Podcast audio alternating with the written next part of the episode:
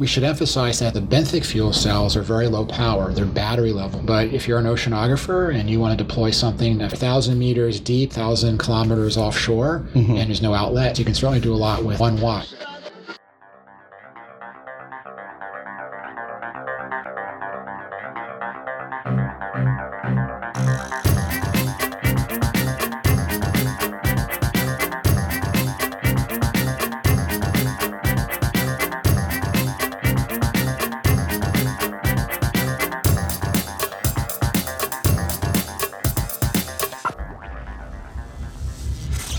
This is Energy Cast, and I'm Jay Downhauer. Today we're talking about benthic batteries, harnessing the ocean's natural chemistry to produce energy in some of the most remote places on Earth. We've discussed opportunities to make energy from bacteria in the past. As you know, the path to cellulosic ethanol involves putting organisms to work to break down complex molecules like those found in wood into simple sugars that can be converted into ethanol. We've also explored using biology to produce pure hydrogen as a waste product, which is certainly not wasteful to us. Today we'll explore how biology plays an important role in forming the basis of a unique fuel cell. Our guest says he and his team have been working on this idea for nearly 20 years. Essentially, the fuel cell, much like a battery, is made up of an anode and a cathode. The anodes are placed into the mud on the sea floor, which is oxygen free and full of microbes. They form a biofilm on the anodes and transfer electrons to the cathodes, which are facing the water and very full of oxygen. The process creates electricity up to about a watt per square meter It's not much power, as you heard our guest say in the cold open, but it's certainly enough for applications like sensors at the bottom of the ocean. You drop a hundred of these fuel cells into the ocean to power hundreds of sensors, and you're one step closer to us understanding one of the great frontiers. I used to love that show, seaQuest, back in the 90s. The 21st century, mankind has colonized the last unexplored region on Earth, the ocean. It starred Roy Scheider from Jaws and depicted a 21st century where we decided to colonize the oceans instead of space. Who knows, maybe a scaled up version of this technology could power undersea civilizations. But even if we don't make power plants out of these fuel cells, their greater advantage is their durability. Unlike batteries are always recharging on seawater and organic matter. And since their design is essentially solid state, they are impervious to the pressures of the ocean. Scientists have also worked out a way to set these cells on the seafloor without expensive submarines or drones. During the interview, I asked if they can withstand 5,000 meter depths, which they can, but most experiments have been about 1,000 meters or a little over half a mile down. it reminded me of one of my favorite SNL skits where Captain Nemo, played by Kelsey Grammer, is trying to explain that they are not, in fact, 20,000 leagues deep. All right, all right, just everyone, please, just sit down and take out a piece of paper.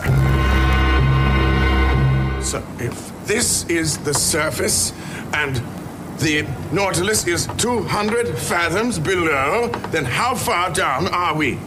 20,000 leagues under the sea. Why do you keep saying that?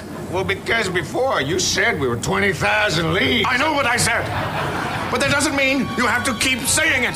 Close to the shore, my guest says these fuel cells are good to go in freshwater as well, with particular promise at wastewater treatment plants. Who knows? Maybe these plants will be producing power as well. Our guest today is Dr. Lenny Tender, research chemist and project lead at the Naval Research Laboratory. Yes, we're back at the lab for the second of four guests I had the pleasure of meeting. Dr. Tender has been working to perfect his benthic microbial fuel cell, and the results have been very promising. During this visit, as we were leaving the interview, I asked about a peculiar building across the parking lot with what looked like to be a bunch of round Doppler radars on top. I was told it's not part of the lab and no one ever asks. That's pretty wild considering they're working on nuclear fusion projects that we do know about. I say all of this is an excuse for the audio, which breaks down in a few places. I blame it on the experiments across the parking lot. I hope you enjoy my conversation with Dr. Lenny Tender. We're here with Lenny Tender, microbial electrochemist with the Naval Research Laboratory. And Lenny, first things first, tell us what a benthic microbial fuel cell is. Well, it's a device that generates power in the marine environment to operate oceanographic sensors. In its simplest form, it's simply two electrodes, one embedded in marine sediment and one positioned in overlying water. And if you connect those two electrodes with an external circuit, you will generate electricity through the circuit. You will acquire electrons from the electrode that's in the sediment, and they'll pass through the circuit, and then they will go on to the electrode that's in overlying water and be passed on to oxygen, which is in the overlying water. The anode in this battery is your soil or sediment. You say it essentially comes from living matter. I take it that the fuel cell works best when the anode digs into the dirt. That's correct. The anode has to be embedded in the marine sediment. A key factor of how the fuel cell works is the microorganisms. Mm-hmm. If you just put graphite electrode in marine sediment, it'll be colonized by organisms that are residing in the sediment. They'll form a film, we call it a biofilm. And within that biofilm, there are certain organisms that have evolved a really incredible capability that we refer to as extracellular electron transport. Most organisms, including ourselves, live by ingesting something called an electron donor, in our case, glucose, and then we strip the electrons off of that donor. Another word for donor is fuel. And then you have these electrons that are left with low energy that have to be passed out. And I always describe this as like a water wheel. Most organisms, ourself and bacteria, use electron acceptors to pull electrons away that can actually diffuse into the cells and then become reduced and then diffuse out. And so in our case, we breathe in oxygen. The oxygen gets reduced and essentially we breathe out carbon dioxide. But the organisms that colonize the anode of the fuel cell, they actually can pass their electrons out of the cell and then pass them on to something that's outside the cell body. To do that, these cells have two different membranes. But that aside, those microbes colonize our electrode. They digest the organic matter in sediment. They get the high energy electrons. They use up some of the energy, not all of the energy, and then they pass their electrons right onto that graphite anode. And so the graphite anode acts like a current collector. Every time an electron gets passed onto that anode, it gets zipped through the circuits to the cathode. And on the cathode, there's an analogous process that occurs. There are organisms in marine waters have evolved the ability to extract electrons from solid surfaces. They're actually pulling the electrons off of a surface. And so that's exactly what happens at the cathode. And so those electrons get pulled out, they get passed on to oxygen, and the total process is the oxidation of organic matter at the anode coupled to reduction of oxygen at the cathode. Both reactions catalyzed by microorganisms, but that net reaction is thermodynamically favorable, so that means as the electrons go through the circuit, you can power something with it, you can harvest energy. But to go back to your question, yes, yes, the electrode that's in the sediment, one of the key challenges is, is getting it into the mud, and it has to be isolated from the oxygen in the overlying water. And so we have worked out a method that we can deploy our devices, and they assume that position automatically. Okay, so like sand, loose sediment like that probably wouldn't be as good because So you could surf- get water in there, right? Well, you get oxygen in there, so surf zones Right. are very permeable and have a lot of oxygen in them, and they're also challenging because they're very dynamic. It's hard to keep anything positioned there. But for most of the environments, harbors, rivers, lakes, ocean, we've deployed all over the world. As long as there's appreciable organic matter in the marine sediment, organisms that are naturally residing in that sediment are going to deplete any oxygen that passively diffuses into the sediment, and that's good for us. It makes that zone what we call anaerobic. So Right. when we put our electrodes in there, the only viable electron acceptor is not oxygen, but the electrode itself. While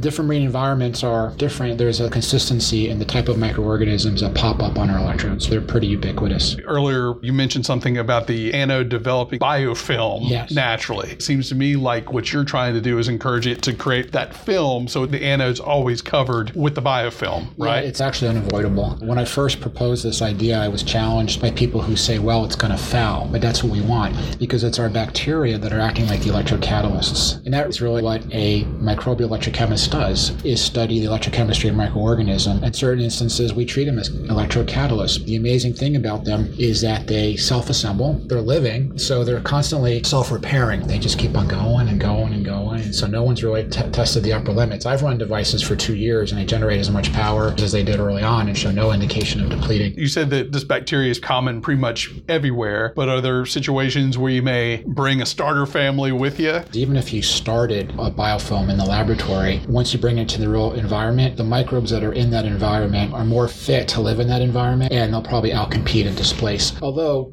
A lot of organisms, once you're on the electrode, possession is nine tenths of the law. Sure. It's hard to displace them. And so there is that tension. Sure. You've tested this equipment at wastewater treatment plants, which can be super rich in organic matter for anybody who's ever worked in one. What function do you see this technology being used at those, at wastewater treatment So, plants? but essentially, if you take a tank of wastewater, they also do anaerobic digestion over there where they get the organisms to break down the organics, forming methane, and then they use the methane to generate electricity using turbines. So, using microbes as electrocatalysts, fuel cells, this is a vibrant area of research. Some small companies are really pioneering this area, and they have identified waste streams that are really good to break down from the perspective of microorganisms that are very expensive to treat. For some reason, confectionery chocolate factory generates lots and lots of waste, and for them to introduce that waste into the municipal waste stream, they get charged an incredible amount because it's very hard to break down. I've heard about that. I've heard barbecue sauce places are like that too. And, Yeah. uh, and breweries. right. So those industries, the microbial fuel cells are appearing to do the wastewater treatment on site. The wastewater plants versus going into the depths of the sea. Yeah. Does it matter if the water's saline or not? To a first approximation, no. We've generated power here in the Potomac River, which is brackish water. We should emphasize that the benthic fuel cells are very low power. They're battery level. We generate typically on the order of 100 milliwatts or so, and we are aspiring to get up to a watt. But if you're an oceanographer and you want to deploy something a thousand meters deep, thousand kilometers offshore, mm-hmm. and there's no outlet, and you don't want to go back to replace the batteries, you can do a lot with 100 milliwatts. You can certainly do a lot with a one watt. You know, oceanographic sensors can make all sorts of complicated, sophisticated measurements, process the data, and even get the data out wirelessly. Yeah. We had the benthic battery on the ocean floor. You tethered it up to something that was floating on the surface, right? The demonstration we did here, we had a buoy that had a weather package on it. The benthic fuel cell acted as the mooring, and then the mooring cable that actually also transmitted the power. And then every five minutes, there was a radio transmitter, all powered by the organisms in the mud and the water. And that radio transmitter sent the data to my office here. And where was it? It was right here in the Potomac Okay. River in Washington, D.C. Now, I saw an interview where you suggested that we could use this technology for making fuel from CO2 in the atmosphere. You're talking to a guy who once ran a carbon capture and storage association back in Texas. I'm all for what we call carbon capture and utilization. Yeah. How would this work for this technology? It's a concept,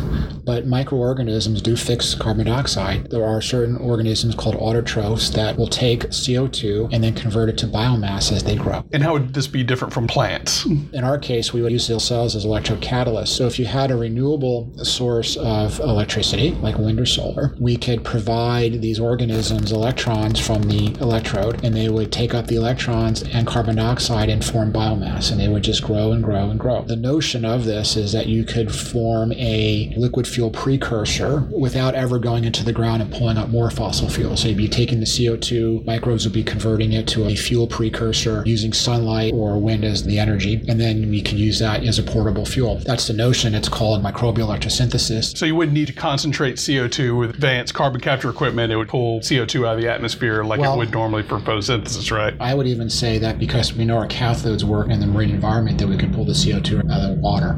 Okay. I like how this battery can function in the deepest depths of the ocean. We talked about that. Did you have any challenges or make any unique changes from your initial design? Have you tested it in 5,000 meter depths? Not 5,000 meters depth, but we've operated around deep. 1,000 meters or so. We've done experiments off the coast of California, in what's called the Monterey Canyon. There, you have to rely on remotely operated vehicles with sophisticated research vessels to actually bring it down and get everything in position. We've been spending the better part of the last two years or so and have been very successful in engineering it now that you can just load right off of a ship and it assumes the right position with that electrode in the mud and the other electrode in overlying water. Was there anything as far as making it tougher, being able to withstand pressures that deep? Seems like it's pretty solid state, right? Yeah, at the heart of it, it's just graphite electrodes Yeah. and, uh, and a couple of cables. There's no moving parts, no depletable components. You touch upon something that's interesting is that batteries are fairly reliable. They have a limited lifespan. They deplete. And that's what we're trying to get away from. We want our instruments to run indefinitely. and how long could you set it, you think, in the ocean? Barring any issues like hurricanes, I had devices off the coast of New Jersey when Hurricane Sandy came through and I just got lost. But barring that, the microbiology will last forever. They got lost. Well, the battery's on the floor. Yeah, but when you have a huge hurricane comes through, it just kind of churns up the whole seafloor. Gotcha. It's like tilling your garden, but, but even worse. You said you want to make these batteries bigger. You're currently about a watt a piece, which works for sensors and everything. But when I was growing up, I always watched that show seaQuest. Sure, sure. how much bigger are you thinking? Are there any limits to how much bigger they can really be? To step back for a second, the highest amount of power that we have achieved is about a half a watt. Yeah. And that was something that required a lot of brute force labor by myself, actually, to get the devices positioned. So we've backed down on the amount of power and focused on getting devices that could be deployed with no manipulation by divers or ROVs. We're now taking that concept and trying to get to the one watt limit maximum. We think that given the footprint of our devices, which they're circular, they actually look like Hershey kisses, have about a one meter diameter, we contend we should be able to achieve a watt. Are there any other applications you can see this working? It seems like sensors in the ocean, and of course, what we talked about with the wastewater. Anything in oil and gas, maybe? Really low power sensors, and I would say even not just lone sensors, but sensor networks. People have visions of wiring the ocean for the ability to know what's going on environmentally or otherwise. If you try to do that with battery powered sensors, by the time you get your 10th one in, your first one is dead. Yeah. But if it you can be frustrating, them, yeah. have them perpetually generate electricity, then you don't worry about that. You can just keep on going and going and going and going. Sensor networks are sort of our, our target as well. What really brought about this research? Did you have the idea? Was there a need for something like this? Well, that's a bit of a story. It comes from an idea and also some desperation. I was a young scientist and trying to figure out how to make my mark and how to jump into something. And somebody had described to me the general phenomenon of what are called redox gradients. You have a very sharp interface in the ocean between a fuel, which is the organic matter, and the oxygen, which is the oxidant, you know, just like a battery. One of my longtime collaborators and I wrote a simple paper that we were funded by the Office of Naval Research DARPA. At the time, we had no idea about the role of the microorganisms. We thought everything was just being chemical, but then we quickly learned that the microbes play a, a key role in that. That was 20 years ago, and it Yeah. sort of lost my career to the point now where I just had a group meeting yesterday. Have 13 people working for me. What kind of bacteria is making the biofilm most of the time? On the anode, we call them electrogenic biofilms because they generate electrons. On the cathode, we call them electrotrophic because they acquire electrons. The key organism that always appears play a major role in the anode biofilms is an organism called Geobacter sulfurreducens. On the cathode, I'm very proud to say that my colleagues named a genera of organisms after me that seems to be the keystone organism that can accept the electrons off of the electrode, and they call it Tenderia. Tell me about the day when they told you they'd name the genus after you. Uh, you know, it was it, it, it's exciting, and I get a lot of mileage out of it. But it was maybe anticlimactic because it wasn't like, okay, let's have a celebration or something. But it appeared in a journal, and I am very touched. Science is an incredibly collaborative and communal endeavor, and it's one of the things I really love about it. You didn't get a certificate or anything? Like know- uh, when people get a star named after them? You know, maybe I should look that up. I, there are pictures of it, electromicrographs in the paper. Wow. It's pretty pretty exciting. Very cool. And then I guess the next step would be commercialization. And I know you guys are a little bit in front of that. Well, only in that if we can transition it to the Navy where they're going to want it in high enough volumes where we have to have somebody manufacture it and sell it back to the Navy. The Navy would be the primary customer, and then secondarily would probably be academic institutions and industries that have interest in operating in the marine environment and having distributed sensor networks. One of the things that keeps on coming up, for example, is detecting drug running boats in the Gulf of Mexico. Yeah. And then one more time, what's your next step to getting it to the point where it would be widespread? jumping up and down and saying, I have this great idea, you know, and I want to transition it. There are no lack of new ideas or applications that we can pursue. I'm pursuing a new one right now from DARPA, which I really can't talk about yet, but it's very exciting. And we just started a year program two weeks ago, which is centered on this device, but for something different. So that's what I can say. Okay, very good. Lenny, I'm going to go ahead. We're going to do a lightning round of your thoughts on different energy technologies. The first one is natural gas, Very useful, but still generates greenhouse gases. crude oil. Well, I think the word crude says it all. I don't know. you know, uh, I'm kind of adverse to fossil fuels. We'll see. Keep on going. Nuclear. Well, nuclear is interesting because a lot of people propose it, and I actually served on an expert panel 15 years ago by the Department of Energy, and it was made clear there's just not enough material to power for nuclear power, enough uranium or whatever they're going to use to actually switch everything to nuclear. Coal. Coal is again another fossil fuel. I'm not so keen on it. Leaks havoc on the air. Wind. I'm a big fan of wind. My house is powered by wind. In Maryland, we can choose our energy generator, and we buy 100% wind power. Solar. Same deal. Uh, low low carbon footprint compared to the other forms of power generation. Biofuels. Biofuels is interesting because my understanding is, is they haven't been shown to be energy positive. That it takes more fossil fuels to make them than actually using the fossil fuels directly. But maybe there's been some advances since, since I've, I've last read about that. Going into our other renewables, hydroelectric. Also very interesting. Of course, on face value, it's clean and everything, but building dams can wreak havoc on the environment and also has geopolitical implications. Geothermal. Very interesting. I don't know enough about it. It seems obviously that it's a viable solution. I think it's even possible we live in Maryland or DC or whatever, you can run pipes down into the ground and get heat transfer. I think it's probably very expensive to implement, but I don't know why. Energy storage. Yeah, how do you store energy efficiently? The benthic fuel cell is tapping into just this immense reservoir of organics and, and oxygen in the marine environment. You can never deplete it. There's an infinite amount of energy. Yeah, I was going to put yours in the energy storage family. Electric vehicles. Yeah, so I have one. It's right there. It's my Volkswagen electric Golf. Oh, okay, that's electric. Okay. Yeah, full electric. It's my second electric car. I had a Nissan Leaf for three years before. It's very low maintenance and it's a blast to drive because once you drive electric, there's instant torque. You step on the accelerator and you just, you just take off. Yeah, I'm starting to have that conversation with the wife about the next car being that energy efficiency. Yeah, that's the low hanging fruit that no one talks about. Even here at the Naval Research Laboratory, you know, the lights are on, the instruments are whirling 24 7, and our footprint here is very high. And it'd be great if we could make it more efficient, not just here, but everywhere else. and then finally, I'm taking a break from a conference on this nuclear fusion. Don't know anything about it. I mean, I don't know, have we achieved it yet? Well, come on back. I think they're still going right Still, now. they're still debating it. Okay, Yeah, Very you good. All right. Lenny Tender, Naval Research Laboratory, thank you so much for Thank your you. time. Thank you. That was Dr. Lenny Tender, research chemist at the Naval Research Laboratory for benthic microbial fuel cells. I want to thank Lenny for his time and Daniel Perry for taking time to set up four interviews with researchers across the facility. All guests are sent the raw and completed audio the week of release. So far, no complaints. Be sure to leave us a positive review on iTunes. That gets the word out. Music was produced by Sean Stroop at Stroop Loops. That wraps up episode 52. Be sure to join us next week when we learn how a small Alabama startup and her founder is making a quick name for herself in the biofuel sector. Until then, I'm Jay Dowenhauer. We'll see you next time.